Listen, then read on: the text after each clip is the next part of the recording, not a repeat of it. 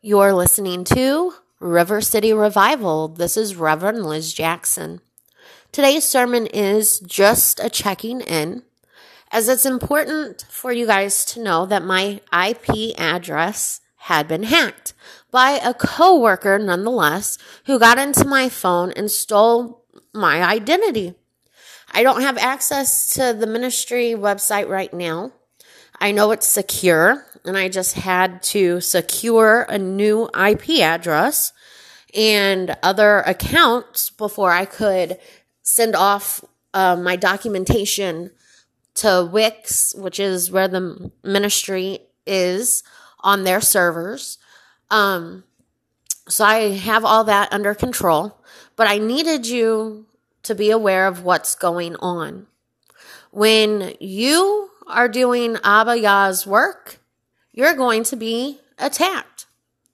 Now, the ministry talks about how we defend ourselves, and I have been using every defense mechanism for the last three weeks that Abba Yah has put into my head in order to handle this properly with the authorities and to make sure that my daughter who is, you know, still at home isn't freaking out because not only did they hack into my accounts, but since my daughters were still on my phone plan and everything is synced together because it's all smart devices, they got into everything.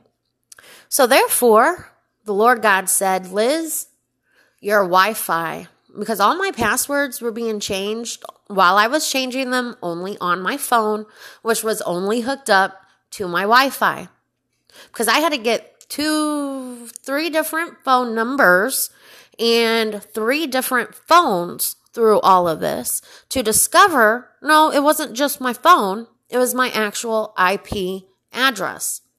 So, brothers and sisters, y'all might want to be aware of one, who you're sharing your password and Wi Fi access to. And number two, y'all might not want to have so much connected to smart devices because if they can get into your phone, they got access to everything because people live on their phones. Think about that. This is the age of technology for a reason. Everything is considered smart for a reason. Google backs up all your passwords so you don't have to remember things for a reason. And whenever all my passwords and everything were wiped out, I already knew my email had been hacked. I didn't know how deep it went. Because if you remember, there's a sermon online called Me Too, because I have a Me Too movement.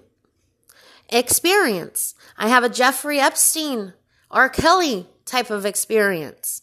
Well, come to find out, my coworker who used to date the guy that I was seeing was actually his sugar baby who knew the guy I was going to rent my room to who hacked into my phone.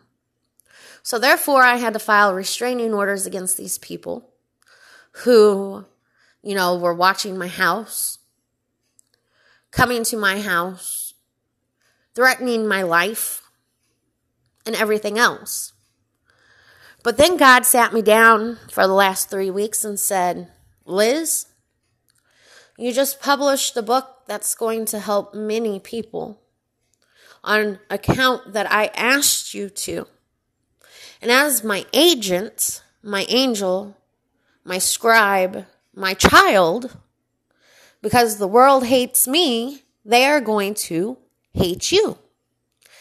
So, Ephesians 6:12, we wrestle not with flesh and blood, but with principalities, rulers, wickedness in high places. We always have to remember that. That it's always always Ephesians 6:12 that is the foundation of the world's problems because the principalities, the rulers in high places, those stay in high places until one, we change our hearts and minds within ourselves, two, we change our community by changing our families first. And then three, our communities. So one, inside, two, family, three, communities. That's the order. If you want the wickedness in high places to stop, then we have to start moving as the body of the Most High and start working together in every nation. Again, ladies and gentlemen, brothers and sisters, the Lions Terrors ministry stands for living in oppressed nations. Truth, attitudes, reality, education, and society. The Lord God's word, Abba Yah, Allah, remains the same throughout generations, throughout time, because he never changes. And that's what the true word of God for the T and truth means in the ministry. So, in order to find God's true word, you have to go back to the Dead Sea Scrolls. You have to go back to the Slavonic preserved versions of Enoch and Apocalypse of Abraham and the preserved word of God is out there. So then, whenever you start reading the King James Bible or the New Living Testament Bible or whatever translation is hip these days, you can start seeing yourself the discrepancies and then start asking. Because when we seek the Word of God, we find the Word of God. When we ask God questions, we receive answers because we are knocking on heaven's door and He wants us all to come in. But in order to do that, we first have to understand who rules the world the way it is now and that's also a sermon on the ministry. It's going to tell you that Gadriel was given power and authority to do his will and turn however many people towards him because God always says there's a division of the right and there's a division of the left. The only begotten Son sets on the right. God's people set on the right. You read the Acts of John, Peter, Apocalypse of Abraham. You're going to read and see more and more information come to life, and more and more of your questions get answered, and more and more of God's Word making sense to you. So that's what I've been reading the last couple of weeks and doing sermons in my journal. So when I can access the ministry and write the sermons to share with you all, then of course I'll do the podcast. But as of right now, everybody please stay prayed up and watch who you are hanging with because even Prince Mastema, the ruler of Gadriel, and you all need to know the names of these beings because they are real beings, just like you and I are.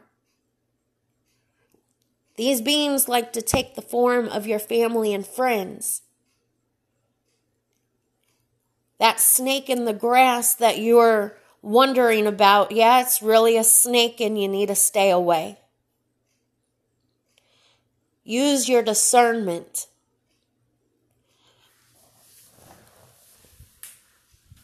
For the word of Abba Yah is quick and powerful and sharper than any two edged sword, piercing even to the division of soul and spirit and of joints and marrow, and is a discerner of thoughts and intentions of the heart.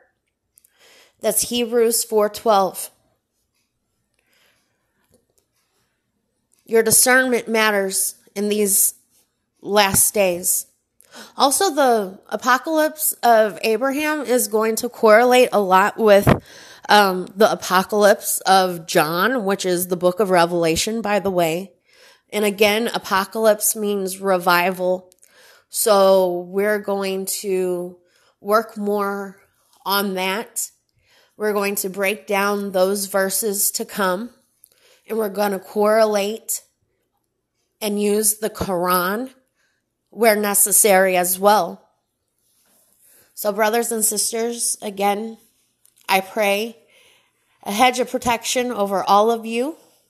And as always, it's never goodbye, but I'll see you later.